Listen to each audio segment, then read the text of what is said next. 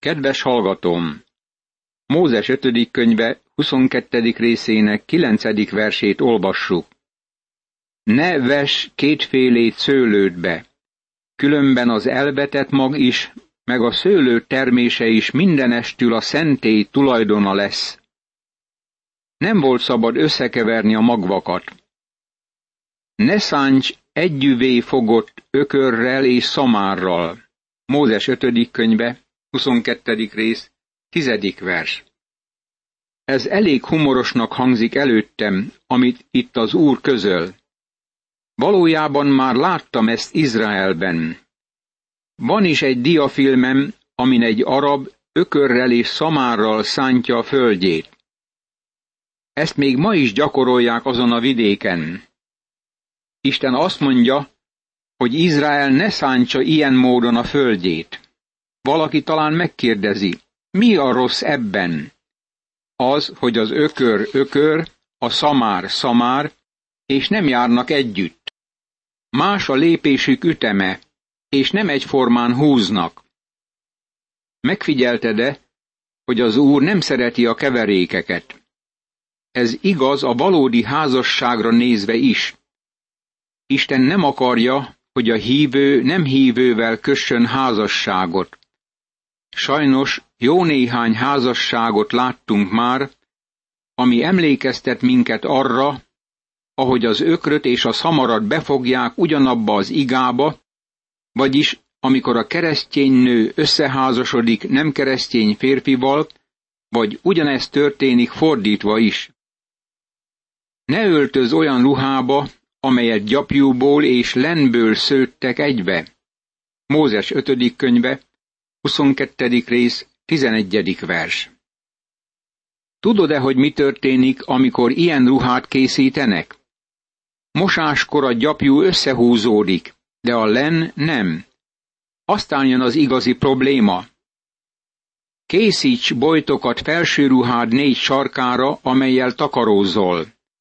Mózes 5. könyve, 22. rész, 12. vers. A ruhaszegély leginkább kék színű volt. Tudjuk, hogy kék volt a főpap ruhájának a szegélye. Ez emlékeztette őt az Istennel való kapcsolatára. Később a szegélyek a judaizmus jelképébé váltak. Isten óva int az összekeveredéstől. Isten gyermeke nem keveredhet össze a világgal.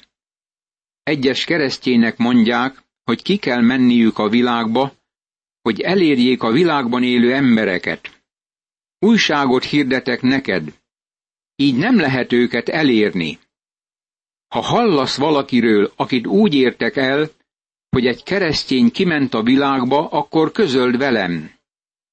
A magvakat nem volt szabad összekeverni. Az ökröt és a szamarat nem volt szabad egy igába fogni. A gyapjút és a lent nem volt szabad összekeverni. A kereszténynek nem szabad összekeverednie a világgal.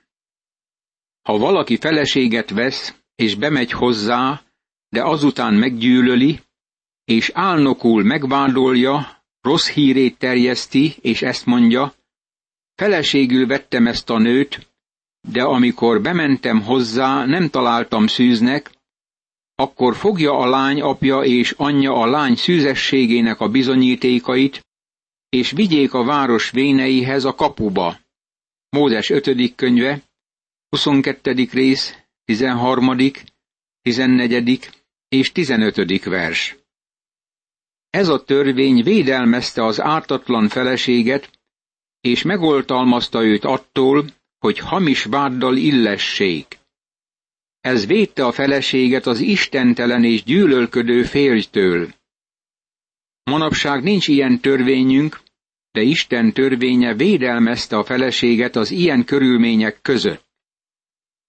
De ha igaz volt a vád, és a lány nem volt szűz, akkor vigyék a lányt apja házának a bejáratához, és kövezzék halálra a város férfiai, mivel gyalázatot követett el Izraelben azzal, hogy paráználkodott apja házában. Így takaríts ki a gonoszt a magad köréből. Mózes 5. könyve, 22. rész, 20. és 21. vers. Tegyük föl, hogy a nő vétkezett. Akkor halálra kellett kövezni. Ma az emberek beszélnek az új erkölcsiségről, és azt gondolják, hogy a házasságon kívüli szex egy lépés előre. Isten megadta az erkölcsiség mértékét népe Izrael számára. Az Isten adta erkölcsiség mindig áldás bármelyik nemzetre nézve. Amelyik nép megszegi ezt, elindult a lejtőn lefelé. Amikor erre gondolok, és figyelem népünk helyzetét, sírni szeretnék. Isten törvénye szerint Izraelben a házasságtörőket megkövezték, akár férfi, akár nő került ebbe a bűnbe. Ha ezt tennénk a mi országunkban, akkor olyan sok kőhalom lenne, hogy nem hajthatnánk az autóinkat a kőakadályoktól. Isten tiszteli a házasságot és a nemi tisztaságot. Izraelben a házasságtörést megkövezéssel kellett büntetni. Ez elmondja nekünk, hogy Isten miként tekinti a házasságtörés bűnét. Emlékezz arra, hogy Isten az ő népe iránti szeretetét fejezi ki az ő törvényében. Ez a házasság szentségét védelmező törvény nagyon finom példája Isten szeretetének és az emberi családdal való törődésének. A 23. fejezet tovább vezeti ezt a nagyon érdekes szakaszt, ami az emberek otthoni életével és személyes kapcsolataival foglalkozó szabályokat rögzíti. A világ, a test és az ördög az a három ellenség, amivel a hívő naponta, sőt óráról órára és percről percre hadakozik. Olyan korban élünk, amikor nagyon közönséges nyelvet használnak az emberek. Isten az ő igéjében szigorúan elítéli ezt. Ahol a Biblia személyes kérdésekkel foglalkozik, azt általánosságban elkerülik. Mégsem gondolom, hogy el kell kerülnünk az ilyen részeket, mert ezek nagyon fontos lelki igazságokat közölnek velünk. Nem tartozhat az Úr gyülekezetéhez a zúzott heréjű vagy kimetszett. Mózes 5. könyve, 23. rész, első vers. Ez a legszokatlanabb törvény. Mit akar Isten tanítani ezzel? Azt hiszem, hogy ez megfelel az aszkétizmusnak, amit Isten elítél. A középkorban, amikor az emberek látták a romlottságot Európában, Ázsiában és Észak-Afrikában, elfordultak a világtól és aszkétává lettek. Visszavonultak a kolostorokba, hogy ne érintkezzenek a világgal. Nagyon őszintén szólva, az ember nem kárhoztathatja őket azért, amit abban a korban tettek. De ez szélsőséges magatartás, és Isten óva int ettől. A protestantizmusban ugyanazt a fajta törvényeskedést találhatjuk korunkban. Egyesek úgy érzik, hogy elkülönült életet élnek. De még sohasem találtam az ilyeneket igazán örvendező embereknek. A valóság az, hogy éppen ők a legveszélyesebbek. Nagyon kegyesnek látszanak, és megdöbbennek, amikor bármilyen világiasságot említenek előttük. Rájöttem, hogy ezek az emberek a legszörnyűbb plegykások, és még üzleti kapcsolataikban sem mindig tisztességes úton járnak el. Nagyon sok keserű tapasztalatom volt az életben az úgynevezett elkülönült keresztények egyik csoportjával, akik teljesen becstelenül viselkedtek. Úgy vélem, Isten óvainti az embert az aszkétizmustól. Nem fogadja el az ilyen magatartást. Nem tartozhat az Úr gyülekezetéhez a kevert vérű, még a tizedik nemzedéke sem tartozhat az Úr gyülekezetéhez. Mózes 5. könyve, 23. rész, második vers. Isten nagyon erős nyelvezetet alkalmaz ezen a helyen. Egyetlen törvénytelen gyermek sem léphetett be az Úr gyülekezetébe. Mit jelent ez nekünk ebben a korban? Azt, hogy újjászületett emberként lehetünk Isten gyermekeivé. Sokan mondják napjainkban, a király gyermeke vagyok, de nem a király gyermekei. Törvénytelen gyermekek. Valaki lehet vallásos úgy is, hogy nem született újonnan. Az ilyen ember egyáltalán nem Isten gyermeke. Isten ezt igen világossá teszi ezen a helyen. Nikodémus, farizeus, nagyon vallásos ember, a nép lelki vezetője volt, és magán hordozta az imaszíjakat.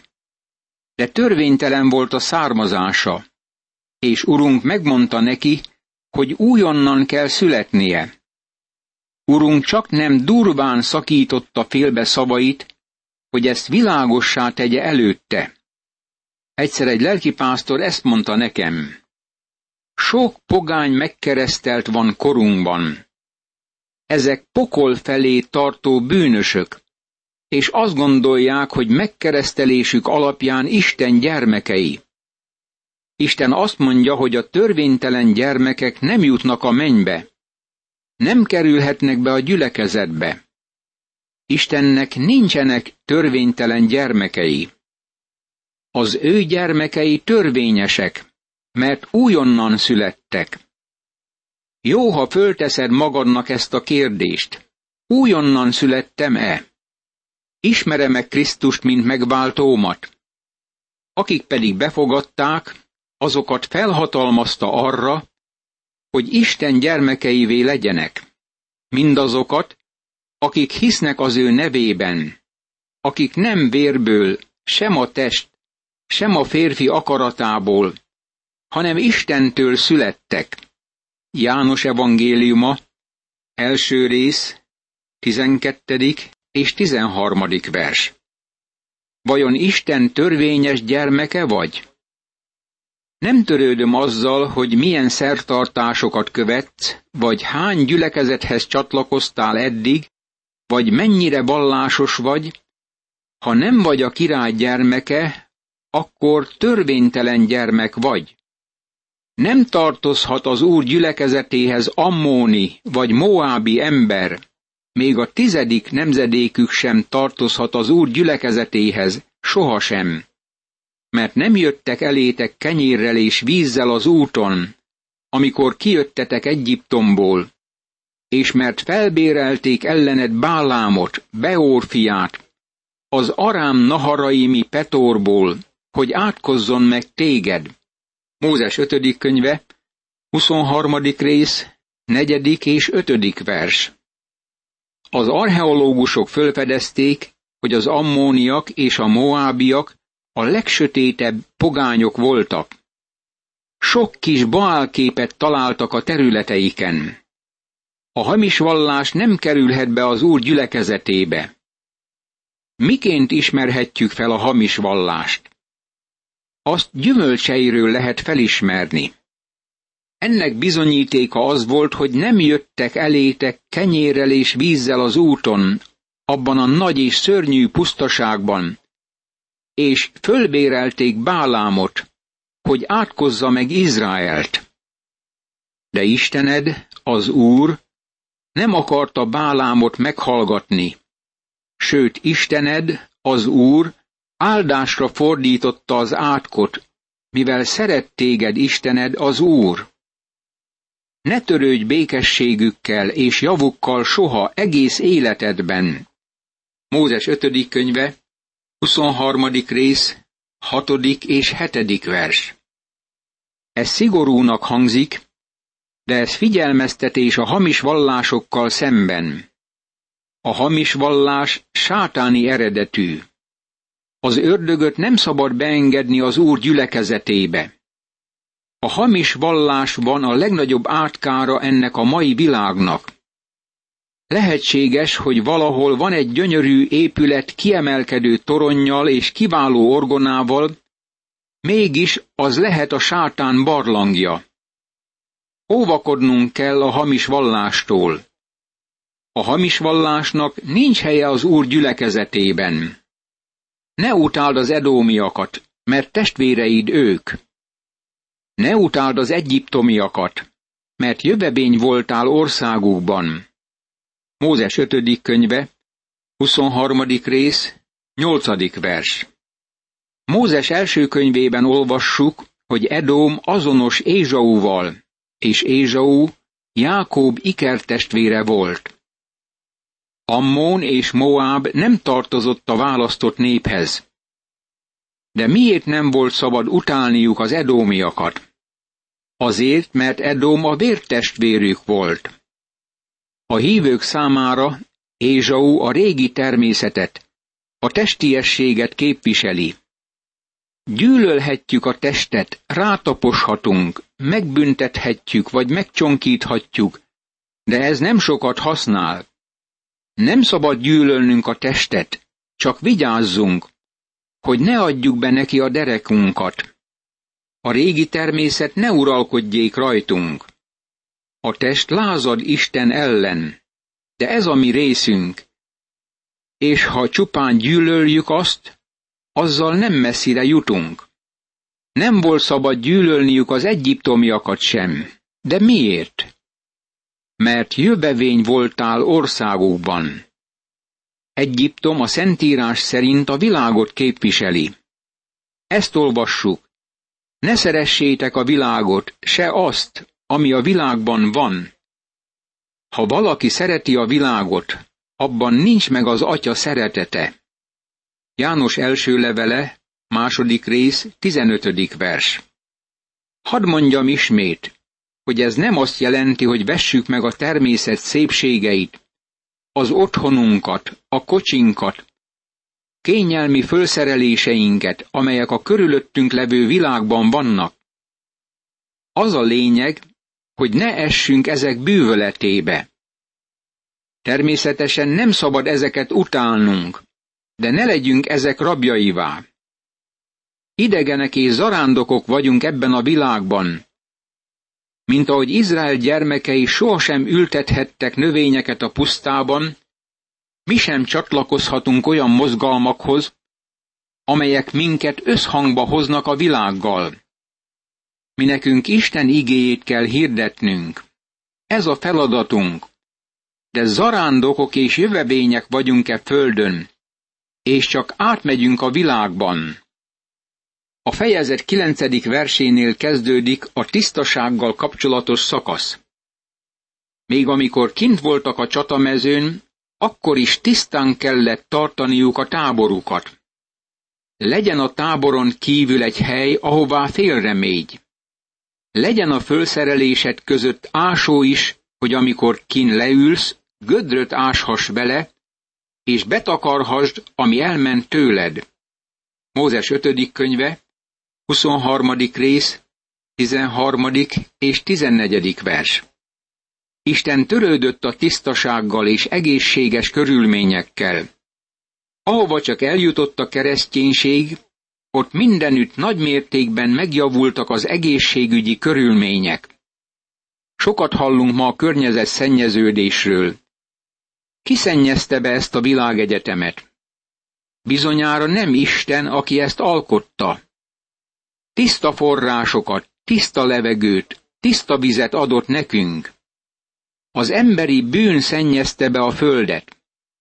Ha az ember követné Isten szabályait, akkor ez a föld nagyon is egészséges helyé válna.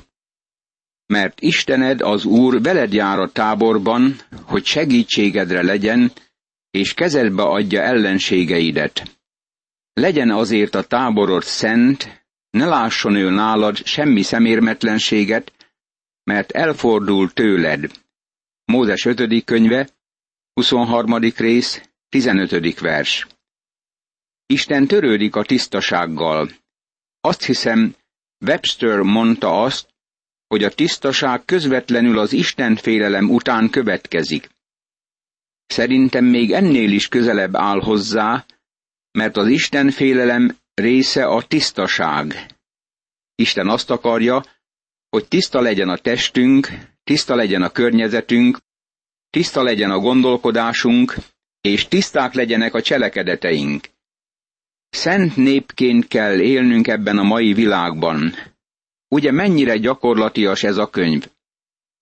Ne legyen szent helyeden parázna nő Izrael leányai közül, se parázna férfi Izrael fiai közül. Ne vidd a parázna nő bérét, se a parázna férfi keresményét Istenednek, az Úrnak a házába, semmiféle fogadalom címén, mert mindkettő utálatos Istened az Úr előtt. Mózes 5. könyve, 23. rész, 18. és 19. vers. Isten megmondta, hogy ne legyenek paráznák vagy sodomiták az ő népe körében. Isten kijelenti, hogy semmilyen körülmények között nem fogadja el azt a bevételt, ami illegális, vagy erkölcstelen úton jutott valakinek a kezébe. Semmit nem akar az ilyen jövedelemből. Most olyat mondok, amivel bizonyára nem válok népszerűvé. Nem hiszem, hogy bármilyen keresztény szervezetnek el kell fogadnia azt a pénzt, amit illegális vagy erkölcstelen úton szereztek. Hálás vagyok Istennek azért a két iskoláért, amely visszautasította az egyik nagy sörgyár ajándékát. Sok megkérdőjelezhető üzletág próbál hírnevet szerezni azzal, hogy jótékonysági célokra adakozik. Imádkozzunk!